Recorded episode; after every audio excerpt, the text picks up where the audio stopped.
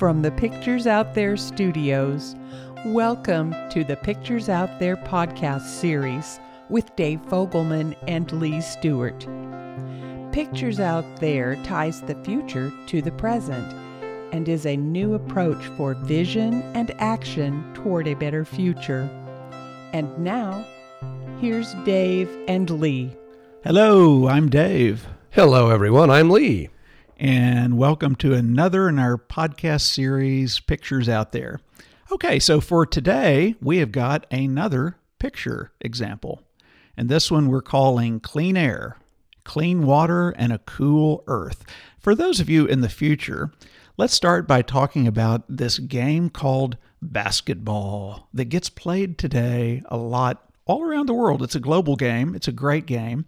And we hope you all are still playing it. You have two pretty big basketball fans here hosting this podcast. Um, if you do uh, still have this in the future, then you know that there is this thing called a layup. We also have this thing called a slam dunk.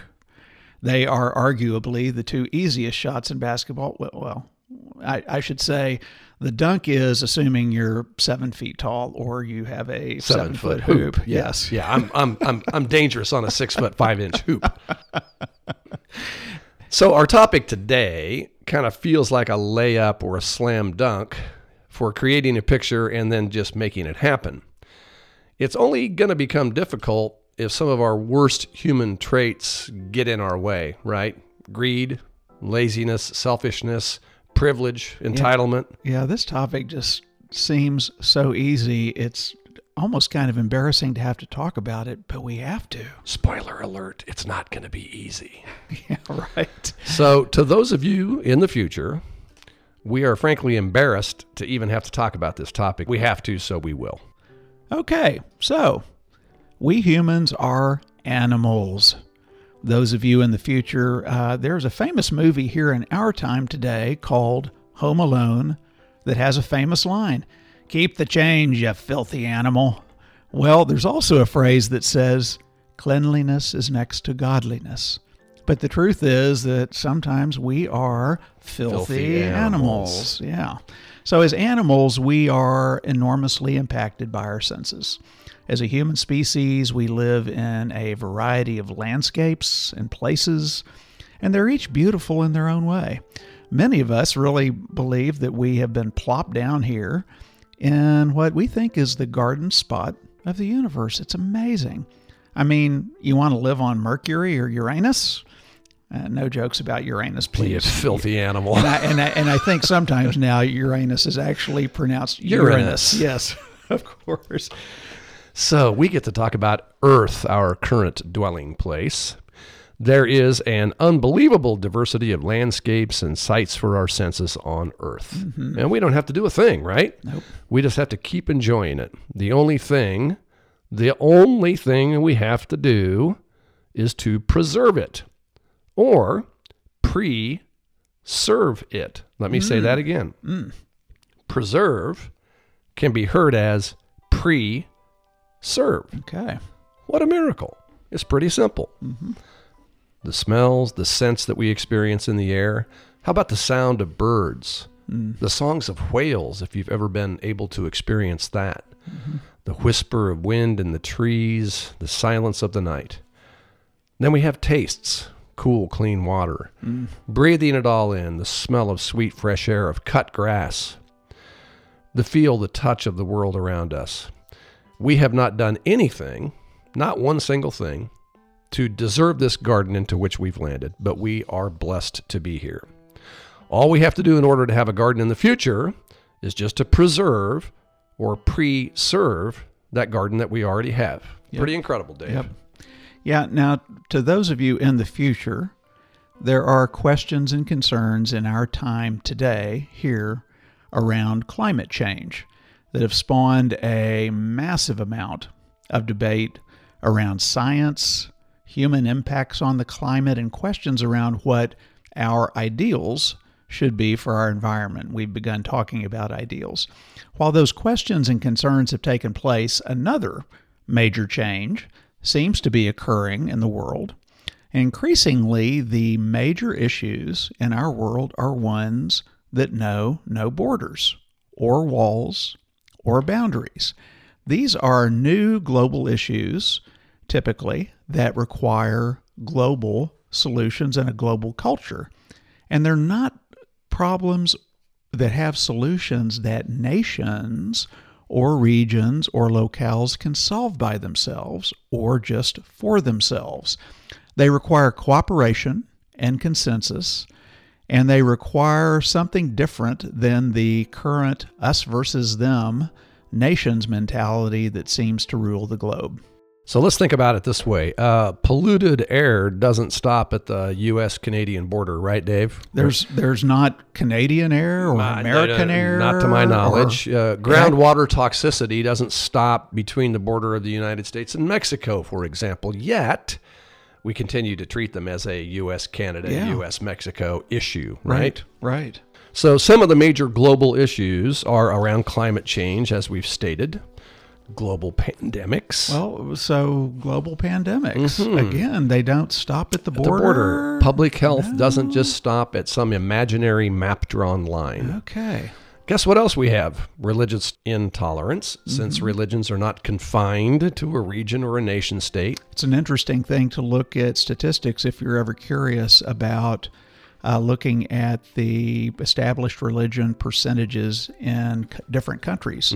And it's striking how much, you know, established religion is spread now all across the world. And there's very few countries that have anything close to a pure kind of state or national religion. Yeah, absolutely. Um, think about how far this extends. It exp- extends to supply chains, uh, workforce and labor mobility, uh, global mobility, cybersecurity. Again, attacks on your digital privacy don't stop at some line on a map. No? Uh, then we have such things as hunger, income inequality, health and life expectancy, the social determinants of a good health. And a lot of these things are, are connected where you can think of the issues, the global issues with hunger or income inequality. And as we increasingly have a global workforce that provides goods and services to other countries, to other parts of the world, the fact whatever is happening with things like hunger and healthcare and income inequality, uh, I have I have those in some state where I'm living, but then I'm providing goods and services to somebody in a different part of the world who has is living under a different set of uh, of things relative to the food that they have available to them, to the health care they have available. And now I, if I'm in an inferior position now, I, I don't feel very good about that. And I, I believe, hey, if I'm providing goods and services to you, I ought to be in much of the same situation as you are relative to the income I receive, to the health care I receive, and to the food I have available Yeah, to me. absolutely. It changes the expectation. So let's really stop and think about how the world's problems are now global in nature, and the solutions to those problems require global approaches. Mm-hmm. As a global society, we are incredibly slow to recognize this important change, and it is a change that we argue is permanent. Yeah. We're not going to go backward in some time machine. Major issues in the past typically pitted countries or regions against one another. Some examples include the imperialist efforts by a nation. There were conflicts over national borders then, just mm-hmm. as there are today. Mm-hmm. There are conflicts over which nations have more military power. Increasingly, these type of conflicts are generally less relevant and rarer in today's world. even the rise of global mobility, the movement of people and workforces across national boundaries. That's a heightened issue. That's an emotional issue.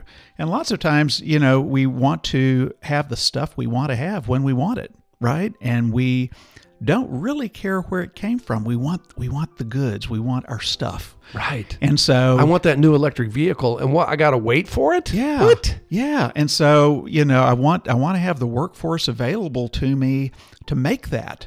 And so, uh, well, the workforce available to you to make that lives in a different country. Or they would have to come from a different country to my country to make it. Right. Ah. So then we get into this question again of, of workforces across national boundaries. And it's indicative of this increasing irrelevance of national boundaries and making the world better that we wrestle with issues like immigration. Yes. And there's some part of that where it's like, well, in, in some cases, I want the goods. I'm not sure I want to have people coming across the border. I like to, the products they live make. I want their stuff. Yeah. But I'm not sure I want them. Them? That's really sad. Yeah. That's really pathetic thing. So, so-called nationalists will attempt to make global mobility a big issue. Uh, but hardline national boundaries are increasingly an outdated model in the face of global supply chains, needs for increased workforce mobility for everyone's benefit, and on top of that, major religions are now practiced virtually in every nation.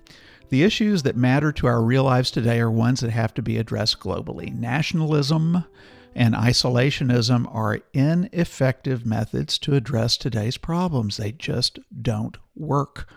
The longer we wait to recognize the simple and enormous change that's taken place, the more problems we will create for ourselves and as a society, and the longer it will take to solve them. So, where do we go from here? And what's a picture that we might have for this world around us that we're a part of for just one of those issues? Let's take our climate and our physical environment. Here you go. Okay, you know, it really wasn't that hard to create a picture for all of human history. Well, at least prior to the last couple hundred years. The planet and us had been getting along pretty well. Today, we lost our way for the last hundred years or so. We got careless, we got entitled, we got privileged, we stopped appreciating what we already had in the way of our earth, the physical environment that surrounds us. But thankfully, now we have our self control back. We have our sanity back. And we got back to the garden that we had before. It was actually pretty simple. We stopped allowing the air that we breathe to be fouled by automobiles, by jet airlines, by factories, by any number of polluters. If a human act was unnaturally fouling the air, it was stopped. We stopped allowing the water we drink to be poisoned. If a human act was unnaturally fouling the water, it was stopped. And we stopped allowing other animals who share this planet with us to just simply be eradicated, to be wiped out. If a human act was unnaturally endangering a species, well, we stopped that too. Yeah, and once we decided and got committed about it, things got better right away. Yeah, we developed alternative energies, solar, wind, others. It wasn't that hard to do. Ultimately, it didn't cost that much once we put our creativity to work, particularly when you compare that to the quality of life cost for all of us of not having clean air to breathe, clean water to drink. All it took was a little imagination and work and resolve. Yes, we had to resolve. Resolve. I mean, it's not like we'd been guzzling dirty fuels for eons and centuries. We decided that we could make the last century or two an outlier, an aberration, an anomaly in history. We decided that to not keep chugging dirty fuels like there was no tomorrow. I mean, why knowingly would we want to choke and poison ourselves? Yet we were. Seriously, why would you do that to yourself? And it just wasn't that hard to change. We did it, and now, thankfully, we have clean air, clean water to drink. And it's really simple. We just don't permit the development or use of dirty, filthy technologies. We realized we don't have to be filthy, Filthy animals. animals. With that one firm principle, we've gotten creative again. We developed clean, safe energies that can permanently take care of humanity's energy needs. It all started with this ridiculously simple show of hands. Okay, who all here personally prefers clean water to drink? Hey, yeah, please. Amazingly, everyone raised their hands. Okay, who all here personally prefers dirty water to drink? Uh, not so much. Amazingly, no one raised their hands. Okay, who all here personally prefers clean air to breathe? Sign me up for clean air. Everyone raised their hands. Okay, who all here personally prefers dirty air to breathe? Mm-mm. No one raised their hands. I mean, How often can you get the whole planet to agree 100% on something? How many questions can you get everyone in the world to agree on the answers? Well, we still had some who would ideally want clean air and water for themselves, but maybe didn't care if they greedily and selfishly made money by fouling the water and the air that other people use. Okay. Hey, I want clean water to drink, but you other folks over there, if it costs me money or somehow impacts me, you can drink dirty stuff. Yeah, I don't care. We got their ridiculous and absurd selfishness and greed under control. And we got leaders all around the planet who made sure that we stayed true to that simple show of hands by working through the alternatives to keep our garden. It's simple clean air, clean water, period. Now we're also doing a lot better at addressing the situation of global climate change. It is not completely solved yet, but we've made a lot of progress. It has been easier to build global coalitions on environmental issues than ever before. Once we have built global coalitions on political and economic issues, but we still have ways to go to permanently, once and forever, put environmental protections in place to keep global climate change at bay and under control. But the good news is we're on the right track. Okay, that's Lee's in my picture. What's yours? This really should be a hill to climb. This ain't a mountain. It's not even really a hill. This is our picture. What's yours?